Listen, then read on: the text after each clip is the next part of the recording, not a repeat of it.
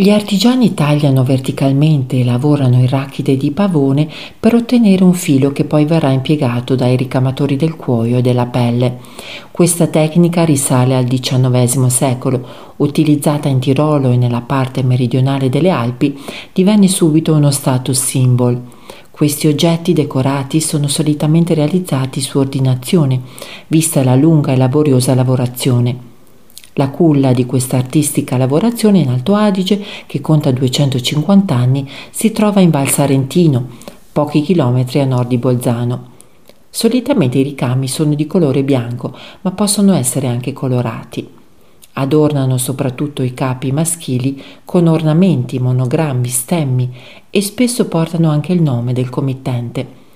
Se inizialmente si usava decorare solamente capi di vestiario, oggi la moda vuole che esistano anche portafogli, portachiavi e borse arricchite con questo tipo di ricamo.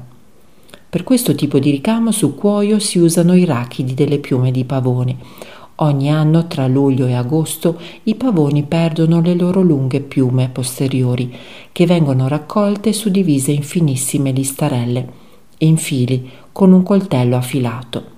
Si usano soltanto l'esterno dei rachidi, il midollo all'interno è friabile e viene eliminato. Da un rachide possono essere ricavati da 4 a 6 fili per ricami grandi e piccoli. I fili più sottili hanno uno spessore attorno al millimetro. Sono rigidi, stabili e soprattutto particolarmente resistenti. Alla bottega Thaler di Sarentino è possibile ordinare e personalizzare cinturoni, cinture per pantaloni, bretelle, portachiavi, album fotografici, sottopancia e scarpe tradizionali.